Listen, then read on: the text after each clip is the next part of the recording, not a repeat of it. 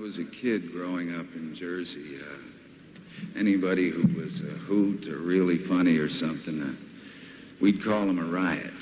Ladies and gents, uh, this guy's a riot in more ways than one. Bob Dylan.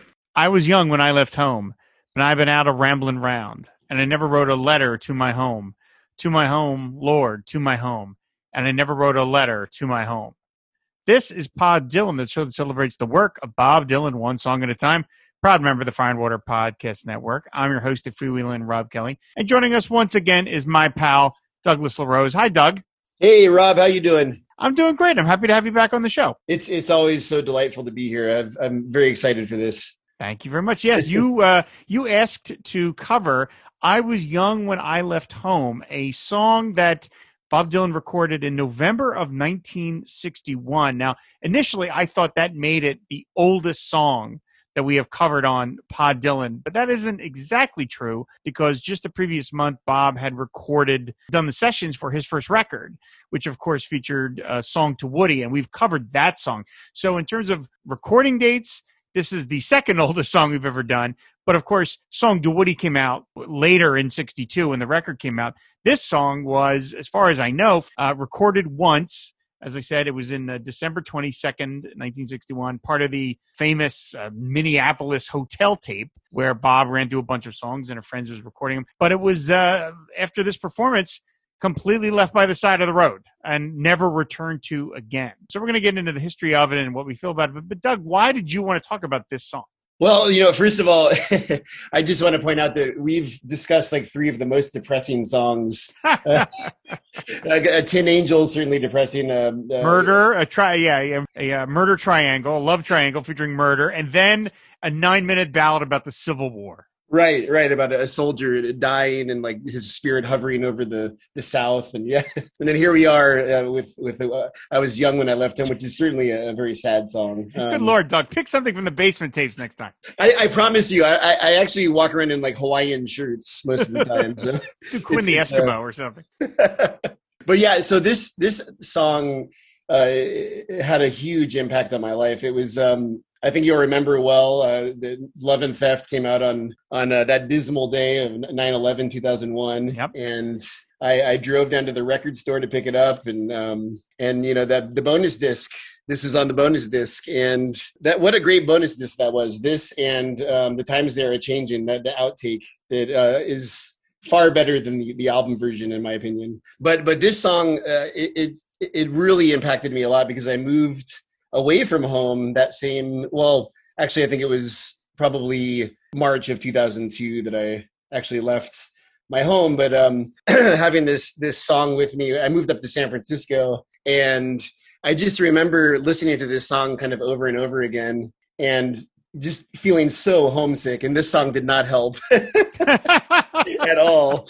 But but it really like resonated with me and uh, stuck with me for a long time and you know dylan's vocal is so tender. I mean he sounds like he's full of emotion and, and, and kind of crying himself at certain points during the song. And and it just you know it, it just speaks to me in, in, in such a profound way. I mean the whole idea of, of home and and you know leaving home and, and having a place to kind of to, to remember and look back to and kind of yearn for is is is a feeling that i kind of find myself facing you know on a regular basis uh, have faced throughout my life and i just think that he captured that feeling so perfectly in this song it's beautiful it's concise it's um it's it's really like in tune with the, the folk tradition and the the, the scene in New York City uh, when he arrived. Just a just a, a beautiful song, one of my favorites. Yeah, I uh, like you. I got it. I first heard it uh, on the Love and Theft bonus disc. I was not familiar with the song at all. I didn't know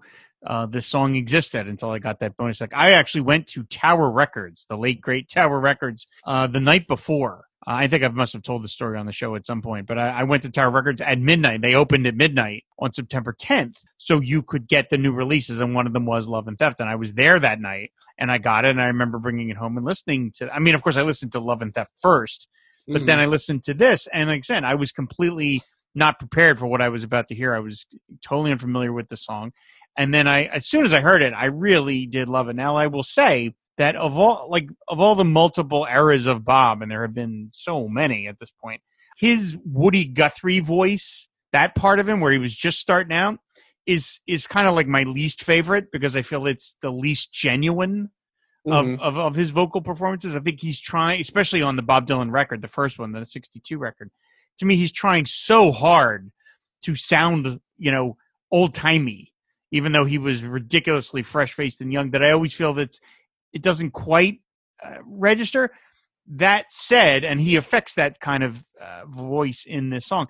That said, uh, as much as I like the lyrics, and we'll get into the lyrics shortly, to me, it really is the vocal performance. Um, He Mhm. is able to suggest deep, deep sorrow um, that he that this this narrator, the person who is singing the song, is just so profoundly missing their home. And of course, you know, I mean, Bob Dylan, when he recorded this, was in Minneapolis. He had returned home, but he had in the you know before that gone to New York and sort of established his his role as Bob Dylan, taking the new name, and you know, you can imagine that he was feeling this uh, this longing for his home, and he returns back, and you have to figure, you know, he'd he'd gone out to New York and had been immediately really. Um, well received by the folk crowd. I mean, he hadn't exploded yet. This is pre Blowin' in the Wind, but I think on some level he had to know that what was what was headed his way, maybe, and mm-hmm. knowing that his life was probably never going to be the same once he went back to New York after this brief trip home. And to me, you can really hear that in his vocal performance and in, in the way he sings it of just deep, deep sorrow. And it's it really tugs at your heartstrings, and I find it to be very effective. Yeah, absolutely. And- the way his voice kind of breaks at, certain points in the, in the song, like just kind of it, like his, it, like I, I can't remember the specific uh, verse, but his voice like cracks and breaks, and it, it sounds like like he's on the verge of tears. And I don't. It's. I think it's probably the most emotional Bob Dylan vocal um, that, that that I've heard. I mean, it depends on how you define emotion. I, I guess "Idiot Wind" on "Hard Rain" is is Hmm. pretty emotional too, but in a different kind of way, right? Um, yeah. But but this this song is it, it's it's full of this kind of deep, warm sadness. Um, that that they, they can really only be kind of associated with nostalgia and, and kind of looking back and and, and you know on, on people that you, you might have known earlier in your life or I mean how old was he when he when he when he performed this like he's not even like 20 right It would have been just. It would have been not yet twenty one. I mean, this would have been November of sixty one. He was born in May of forty one. So yeah, he would have been basically twenty and yeah, half six months at that point. well that's how old I was when I first heard it so I guess Oh it makes wow! sense. At that, perfect. Jeez. but I, I- I do agree with you on the Woody Guthrie um, uh, point. Uh, I I, uh, I listened to a lot of Woody Guthrie I, because I, I kind of study old standards and I, I I play a lot of Woody Guthrie songs on my banjo. And uh, yeah, you can hear a lot of uh, in, in Bob's early recordings. Like he, he gets kind of silly and, and and and does a lot of the little Woody Guthrie kind of studio jokes and stuff. So Yeah, I mean, like so again, some of the stuff on the first record, right? Like the "Fixing to Die." To me, it's just the vocal Yeah. stuff is very man. Fixing to die, fix it. It's a little like, all right, okay. Um, but but here he drops all that. He drops all that. I mean, again, he, he has the the Woody Guthrie sort of twang, but again, he really puts across the emotion. And the song continues on. It says, "It was just the other day. I was bringing home my pay when I met an old friend I used to know. Said your mother's dead and gone. Baby sister's all gone wrong, and your daddy needs you home right away. Not a shirt on my back, not a penny on my name. Well, I can't go home this away, this away, Lord, Lord, Lord, and I can't go home this away. Now, uh, you know, again, from the research, this is Bob's sort of loose interpretation of Ramblin' Jack Elliott's song 900 Miles. Now, I'm not that familiar with that song, but what I did see of it is that it's much more of a narrative. It's much more of a story song. And Bob's version kind of leaves all that. It, it hints at some things. Obviously, you're getting the idea that um, he this this person has left his home, and then while he's been gone, uh, everything's gone completely tits up. You know, I mean, the Mhm. mother has died, baby sister's all gone wrong. You can you know guess what that maybe that means. And then the father needs him home, but of course they're expecting this person who was left to have been a success, and he doesn't have a shirt on the back, not a penny to his name. He's not a success, and he doesn't want to return home under those circumstances, but he has to. And again, it um when when when Dylan sings the this away, Lord, Lord, Lord, he really, really puts it across. Oh yeah, Yeah, the Lord, Lord, Lord. Like Yeah. it's it's very like kind of uh like almost gospel. You know, it's Mhm. it's really it's it's really deep and profound. And and I really um th- this when I when I was when I was preparing for this, I was thinking of these lines, and it reminds me of of uh, of some research I did when I was in, in graduate school as, as an anthropologist um, in Ghana, uh, looking at agriculture and and uh, and and uh, urbanization, and how a lot of um, you see a lot of this in in developing countries where uh, young people who grew up who grew up in like rural agrarian areas they'll leave home to find a job in the city and uh, and then when they can't find a job they kind of just stay in the city and just kind of rough it out because they're Mhm. too ashamed to go home and you know their family's going to look at them and be like oh you, you were supposed to be a success and and you haven't done anything with your life and so the shame kind of keeps them away from from their home and even from communicating with their their families so I, I, was really I thought that this captured that perfectly. Um, and and I'm sure back in you know and in the in the early uh, 20th century that was that was probably much more common than it is now. it's pretty amazing that he is able to get to to convincingly again it depends on your point of view how you like the song but convincingly put across this idea of someone who has failed and does not want to return home when that is completely the opposite of his experience uh, to that point you know i mean he had he had already been headlining concerts and he was uh, you know but people were going all crazy for him and stuff and yet he's able to sort of sell that uh, that this is a guy who he's able to put on that that that suit of clothes to someone who has failed and doesn't want to return home. And he continues on. He says, "If you miss the train I'm on, count the days I'm gone. You will hear that whistle blow a hundred miles, a hundred miles, honey baby, Lord, Lord, Lord, and you hear that whistle blow a hundred miles. I'm playing on a track. Ma would come and whoop me back on them trestles down by old Jim McKay's. Um, when I pay the debt I owe to the commissary store, I will pawn my watch and chain and go home. Go home, Lord, Lord, Lord. I will pawn my watch and chain and go home. Now, the mention of the, the company store, uh, the commissary store specifically, to me, that very much conjures um, Diamond Joe, uh, which he Hmm. covers on uh, "Good as I've Been to You," because it's a it's about a bunch of cow punchers, but it's those guys who sort of work for a boss who cannot escape the uh, the financial pickle that they find themselves in, uh, mostly due to the boss. And so, to me, I feel like you hear a lot of that in this song. I mean, again, you're Uh-huh. getting a better sense of this of this person.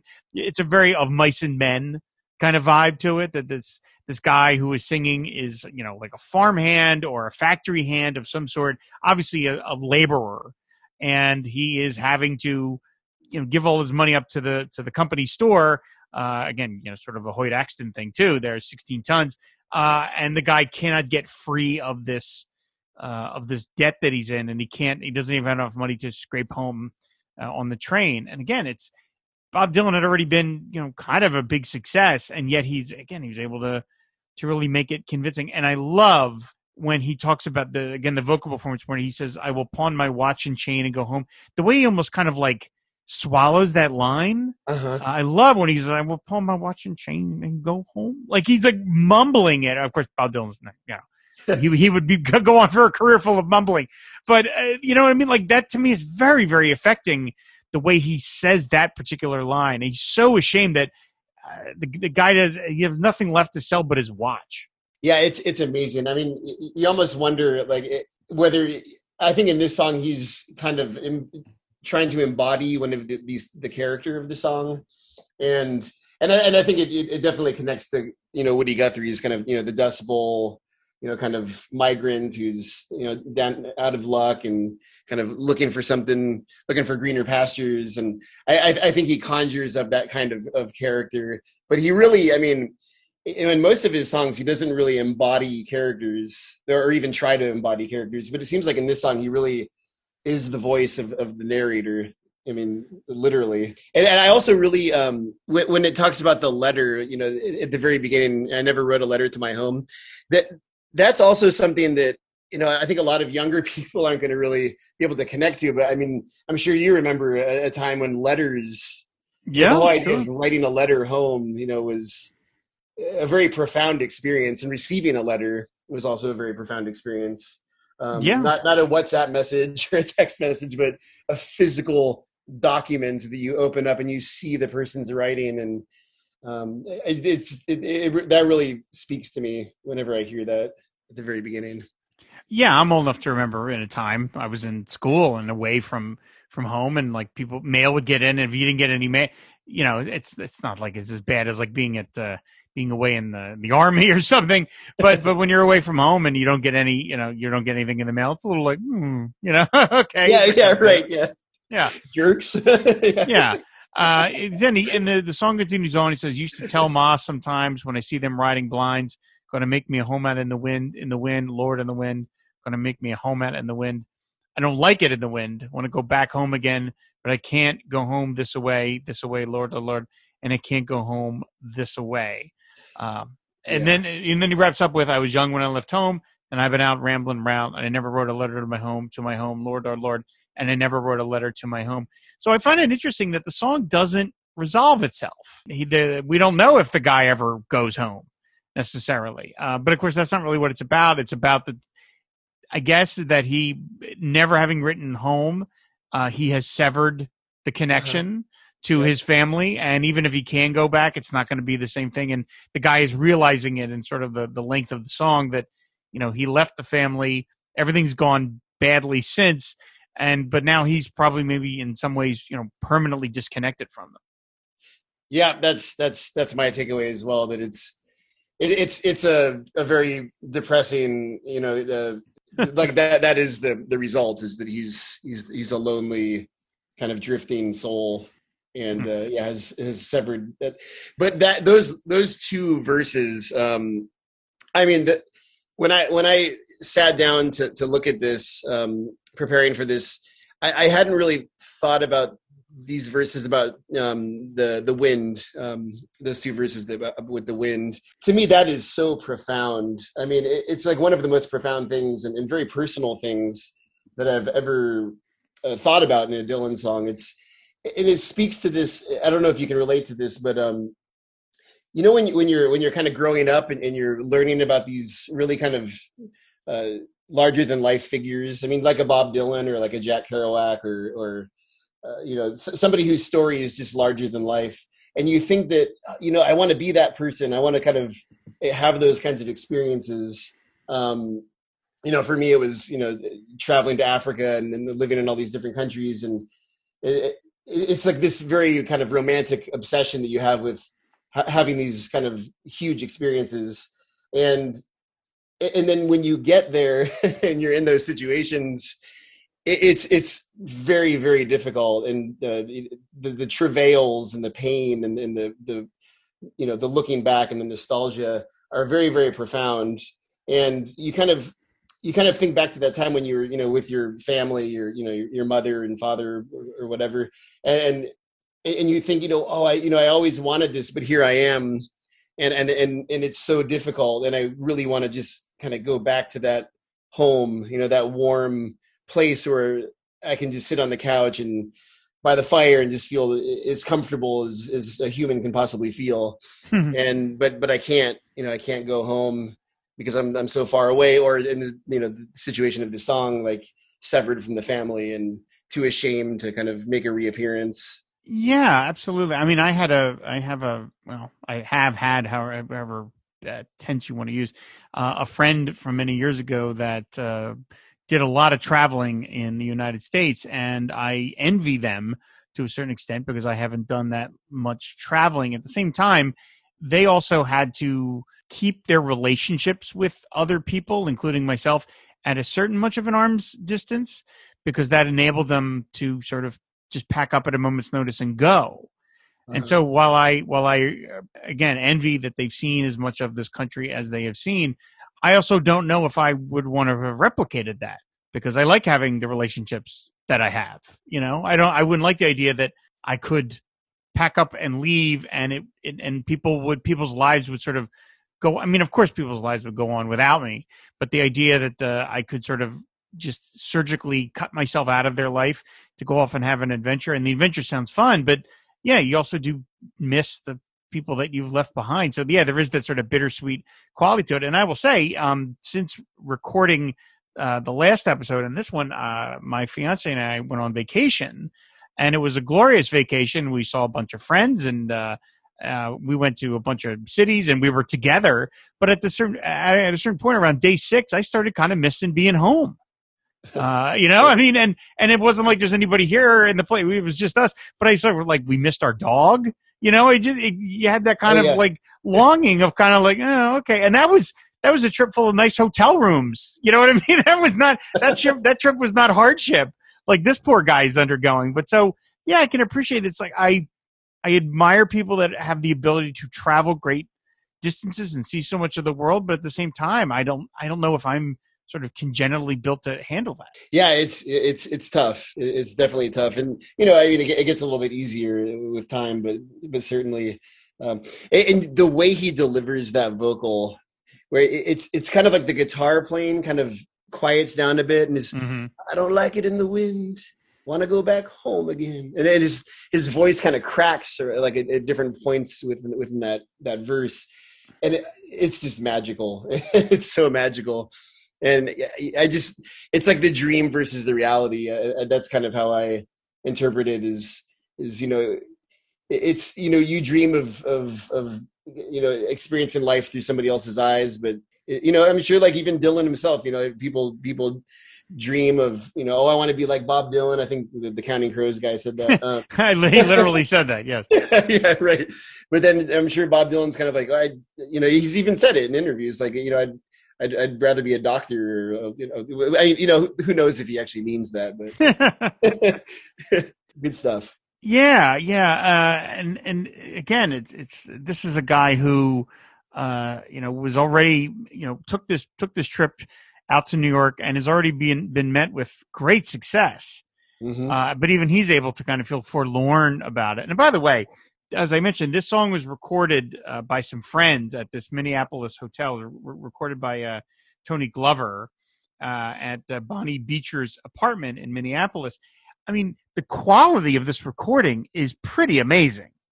Uh, when you Yeah. think about what technology was available to just regular people in 1961, I mean, this was not a recording studio. This was not recorded by Columbia Records or anything. This was just recorded, presumably, in an open air room. You know, Bob wasn't mic'd probably in any real way, but man, the, the the audio quality I find it pretty astounding, and it's amazing to think that something this old, this is a 60 year old recording, uh, it sounds as crisp and as sharp as this. I mean, his vocal is crystal clear. Yeah, absolutely. Yeah. It's, and, and like the little bit of distortion and, and, and kind of, um, you know, the, the, the little bit of low quality sound that you can hear actually kind of gives it like a, even an atmosphere. Mhm. like the way the guitar notes kind of you know blend together it, it, it kind of gives it an extra little atmospheric quality that's that kind of kicks it up a notch even Yeah. Now, uh, again, this was some before I realized that he had recorded this after uh, he had already done Bob Dylan. I always wonder, well, why wasn't this on the Bob Dylan record? Uh, either either this song in general or the performance. Now, of course, I realize this was recorded after he already had finished that record. Maybe he hadn't written this to that point. Um, but I mean, as we could see, Bob was already off uh, on his on his uh, famous trajectory of not always maybe featuring the best songs on any given record at any point. Because I, I think I think the Bob Dylan record is is okay at best. There's some good stuff on it, song to Woody as we mentioned, and there's some other good performances. But man, I would have loved to have heard this on the Bob Dylan record. I think it would have been you know maybe the most effective song on it. yeah absolutely especially with that that higher quality recording yeah it would Yeah. yeah because that, that's a good sounding record even though it's even though it's not doesn't have the best performance it's um performance is it's still a very nice crisp sounding record Yeah, yeah. I mean, said it, it's incredibly affecting. Uh, no surprise, this song has been reco- has been performed zero times live. Uh, again, this was something that Bob wrote, presumably sometime around the end of 1961, recorded it, and then just completely left it behind. Now, uh, it was I did find a cover by uh, Marcus Mumford, uh, which I thought was actually very effective. I thought he did a really nice job uh, on the cover. Uh, I mean, by the fact that it appeared on the Love and Theft bonus disc and then later ended up being included on the No Direction Home soundtrack. Uh-huh. Um, obviously, D- Dylan's camp, uh, you know, recognizes its quality to some extent because they- felt it worthy enough to be put on a bonus disc. for for Love and Theft, and then put on the on the soundtrack.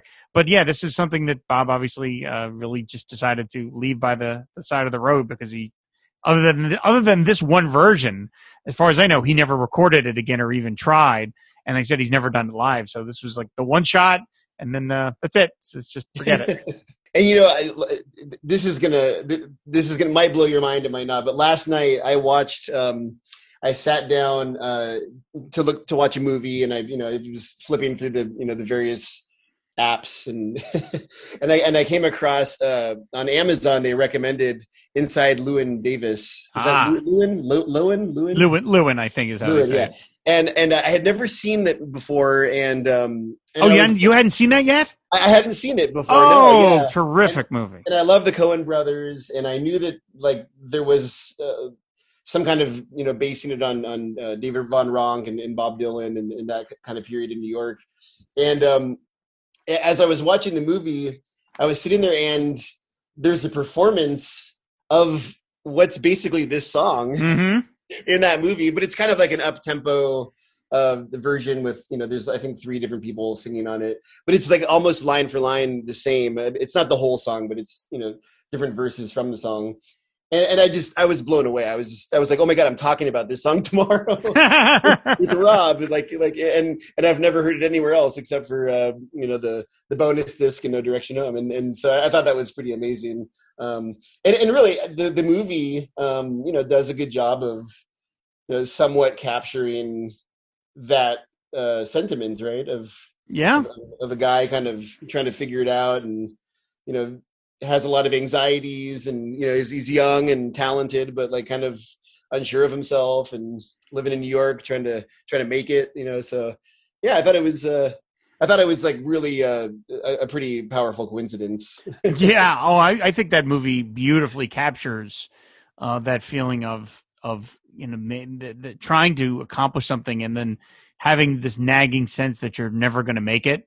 Uh, and how haunting that has got to be. It's really even saying for the for the Coen brothers, even even them, it's one of their grimmest films. Um, uh, poor poor poor Lou. They really have it out for poor Llewyn Davis in, in that movie. And then the fact that the guy struggles so mightily through all two hours of the movie, and then you know, es- essentially, as as we see, is his career is about to be ob- obliterated by the arrival of a um, as- you know much more talented singer songwriter coming in who makes a sort of cameo at the end of the film, and you're like, boy, yeah, this is uh. Uh, no one's going to remember Llewyn Davis once this uh, Bob Dylan guy gets famous.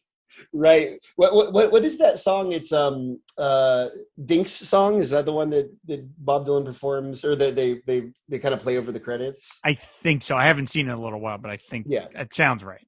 yeah it, it, great movie and and really i just I, I just had to I had to throw that in there because it just it blew my mind that like that, that we were going to be talking about this today and that, that movie was on and it was just like oh wait what how is this happening I again, it, we can only guess what it what it be like, what it's got to be like to be Bob Dylan. But like, imagine going to see a movie and then you end up being like a character in the movie.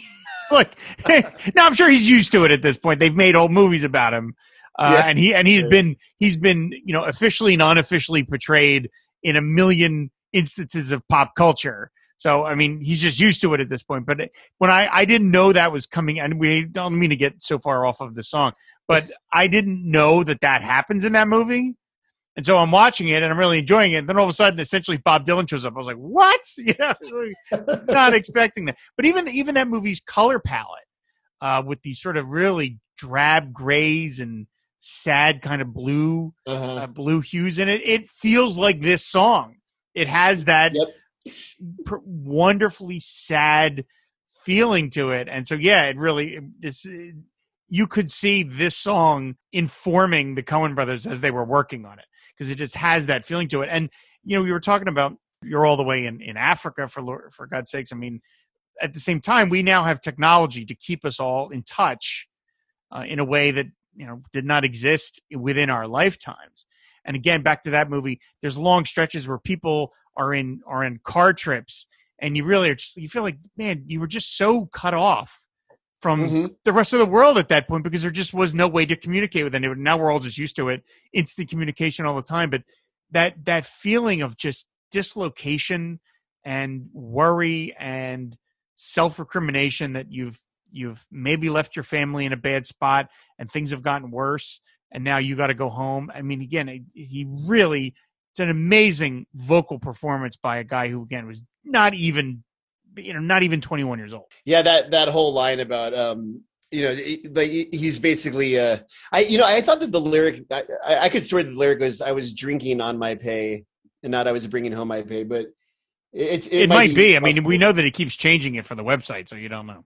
but that that whole that whole part of the song where he's uh you know it was just the other day i was bringing home my pay when i met an old friend i used to know and and he, he hears it from a friend you know that his mm. mother's dead his sister's all gone wrong which you know the, the, who knows what that means but it's just it's just really i mean imagine you know imagine you know being in the 1920s or 1930s or whatever and you know you've left your home to to go to, to find money and you know hopefully you know be able to give back to your family and you hear it from just a friend, you know, that oh, oh, by the way, your dad's dead and your sister's all messed up. It's, I mean, that's just pretty dark.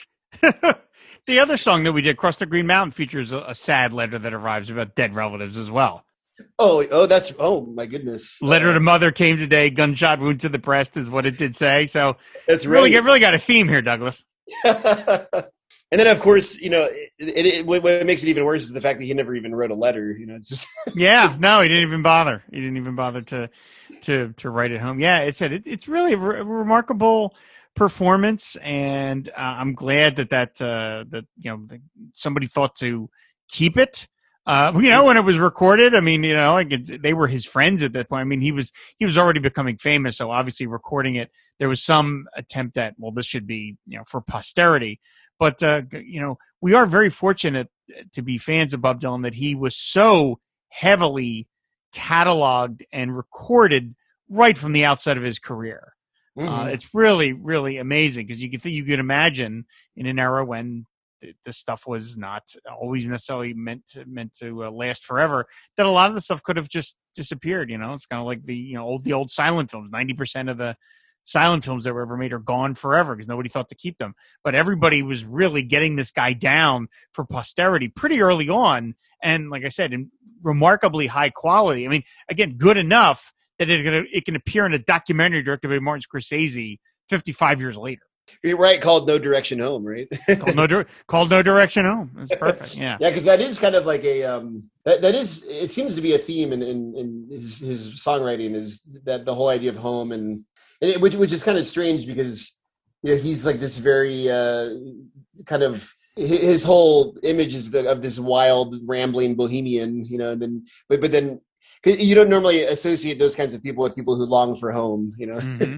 And yet he he, uh, he seems to have that theme running throughout his, his music and he seems to also love home he, he's a very private person who kind of wants to be in his own his own house and his own kind of world and left alone and so yeah, it does. Again, it makes me think like pre uh, cell phones. Was Bob Dylan a good letter writer? You know, was he writing people while he was on the road? And and now in the age of cell phones, like, can you imagine Bob texting people? Like what that would like, right? He's got to have a cell phone, right? That's there must be a cell phone that's Bob Dylan's. So there, he must be sitting there like, you know, he's sitting there looking at it. He's talking. Yeah, Tony, hold on a second. You know, LOL uh, smiley face emoji. you know, like you're trying to imagine that. Yeah.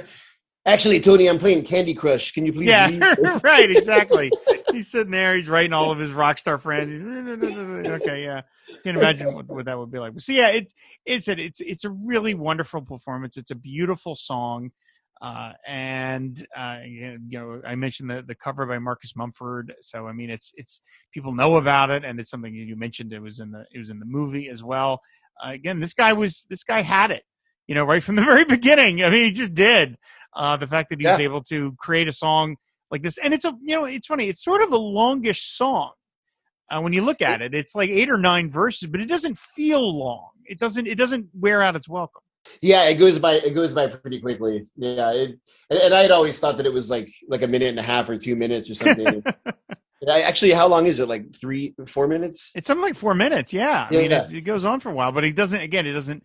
It doesn't feel like that. So he said, Yeah. uh, it's really again, absolutely beautiful performance. So And, and, you know, one other thing, um, you know, that, that, that might speak to the amount of emotion in it is the is the fact that, you know, he might have like had a premonition that, um, you know, he was going to be, you know, extremely successful, and he already was, you know, getting there. But he might have known that, you know, there's kind of no turning back, and and and maybe, you know, some of that emotion is kind of leaking in there, you know, leaching into this song, into the performance of the song, because it. It's it's it has to be coming from somewhere because it's a lot of emotion. yeah, it, it uh, right. He had to know. I may not know, but he had to guess, or at least be certainly cognizant of that. Yeah, everything was going to change pretty soon. Mm-hmm. and he was never going to be able to be the same person after this. You know, Mhm. nothing will ever be the same, and nothing ever was, obviously for him. And so, yeah, you, I can imagine that he's pursuing this line of of endeavor. Uh, he wants this level of he, he, you know, he's going to achieve a level of success probably far beyond his imagination, but it's something that probably most people would desire. But at the same time, you are a little rueful about it because you're you're you're cutting off everything that you used to know uh, by by your very nature of your fame is going to become very isolating, and uh, that's probably what he's able to con- again convey it with the the vocal performance is that he just is able to put across because said any individual line in the song is not there's no like super brilliance here. There's no line in it where you're like wow what a great turn of phrase. It's very plain spoken um it's you know mother's been mother's dead and gone sister's all gone wrong there's there's you know there's not these like verbal flights of fancy that you'd say wow you know wow this is a hard rain's gonna fall you know that kind of thing but Mhm. but again the ways the way he's able to to strip it down and keep it so simple but yet convey so much it really is that that vocal performance it's just really outstanding yeah, yeah, you're right. There's there's no re- there's no metaphors at all. It's all No. just- yeah, it's it's very like this is what happened that day. It was yeah terrible. Yeah. incredibly straightforward so so yeah so the, that's uh, i was young when i left home again it's a terrific song it's not something uh, necessarily i would have thought we would be getting to at some point uh, not that, again it's, it's a great song but uh, i'm very glad that you asked to talk about this one douglas because it's a it's kind of an unusual obscure song but it's it's really great Absolutely, one of my favorites. all right well thank you so much for coming back and talking uh, with, with me about this Al always a pleasure, Rob. Always a pleasure. And uh, I, I I- hope that uh, you're able to check out my my YouTube video of, of Gypsy Davy. I did. I did. I didn't know that you. I didn't know that you played music at all. I was shocked. I was pleasantly shocked at that. That was great. Oh, thank you very much. Yeah, you know, it was the when when I looked into Tin Angel, I kind of went down a rabbit hole and uh, got into all these kind of weird places with that song, and then I I finally decided, well, you know, I'm just going to learn how to play it, and maybe I'll mess around with the verses a little bit and create an alternate ending That's to Bob. Dylan's Tin Angel. Absolutely amazing. So before we sign off here, uh, I have to ask you, Douglas. Um, so you, you know, there's the rumors. Uh, there's been rumors for a while that Bob is re- returning to touring.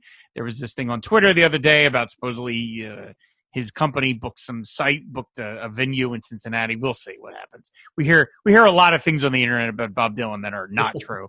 Um, but uh, again, I'm going to ask you what I've been asking everybody. So, okay, Bob's coming back to touring. You got tickets, and somehow he sees your version of Gypsy Davy and is so impressed he wants to he contacts you, and he says, "Okay, Douglas, for for your first show of mine, what do you want to hear me open with?" Well, well, Rob, I'm gonna have to. Uh, I'm gonna have to say I was young when I left home. Just bobbing, just bobbing his his guitar, uh, center stage.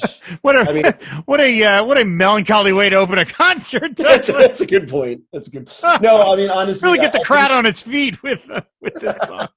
yeah, that would be that would be kind of a downer. Yeah, to, but, but but at the same time, if you knew if you knew you know if you knew his whole catalog, you'd you'd be like that would be like a life changing moment, right? Oh, Um, sure, yeah, yeah. yeah. I, I- you know, the, the one of the best o- openers I ever saw him do was "Oh Babe, It Ain't No Lie," Mm. and uh, so I really do like the idea of, of him coming out and you know his, his whole band kind of dressed up like cowboys and, and playing these old standards. Um, so uh, let's the let's uh, Diamond Joe. Okay. Okay. now, again, not yeah, not dissimilar from this song. So I, I would love to hear him do Diamond Joe. That's my favorite Yeah. performance off of Good as I've Been to You. I would love. you could have a whole band too. It's, it's oh man, that'd be super band. cool. Yeah. Yeah, absolutely. So yeah, that's that's. I think I- I'm, I'm feeling like it's not going to happen, but I'm you know, hey, look, I put it out there. If if Bob listens to the show, maybe he'll be like, you know, that's a good idea. Yeah, do like an up tempo country rock version of it. That'd be pretty Yeah. fun to do. I, I, Yeah. I would absolutely love to hear that. So again, there are no wrong answers for this question. there are no wrong answers. So okay, Diamond Joe, fair, fair enough. So again, Douglas, thanks so much for for coming back. Why don't you tell people where they can find you out on the internet? Uh, so on Twitter, I am uh, at Amanqua LeRose. Um, I, I won't bother to spell it out. Uh, but you can also look up my blog, The Kava Sewer, which is a, a blog where I, I review kava, uh, which is a South Pacific root beverage. Uh, it's not Bob Dylan related, but you know it, it might be something that people uh, get interested in. So Oh, we all have lots of different interests. It doesn't all have to be Bob Dylan. That's right, that's right, that's a good point. can- that's a very good point. We Yeah. contain multitudes, Douglas. Man- no, man, no, we're one-dimensional people, Rob. We're Exactly. one-dimensional. right. Yeah, exactly. So uh, anyway, again, Douglas, thank you so much for coming back. You know, I always enjoy talking to you. Um, of course, for this show, you can find all the back episodes on our website, fireandwaterpodcast.com. You can subscribe to the show on any podcatcher of your choice. And then finally, if you want to support the Fire and Water Podcast Network, go to patreon.com slash FW podcast. And there you can unlock various rewards. One of which is to be name checked on a show of your choice. So big thanks to Robert Ward, Steve Cronin, Max Hutzel, Sebastian Krug, George Doherty, and Joaquin Meckel for their support of Pod Dylan. I very much appreciate it. So that's going to do it. Thanks everybody for listening, and we will see you next week. Bye. I mean, uh, Bob Dylan, who was uh, not considered to be like a technically great singer, has, I think, in, in, in his in the quality of his voice, the ability to convey more than one meaning at once with the same line, which is extraordinary.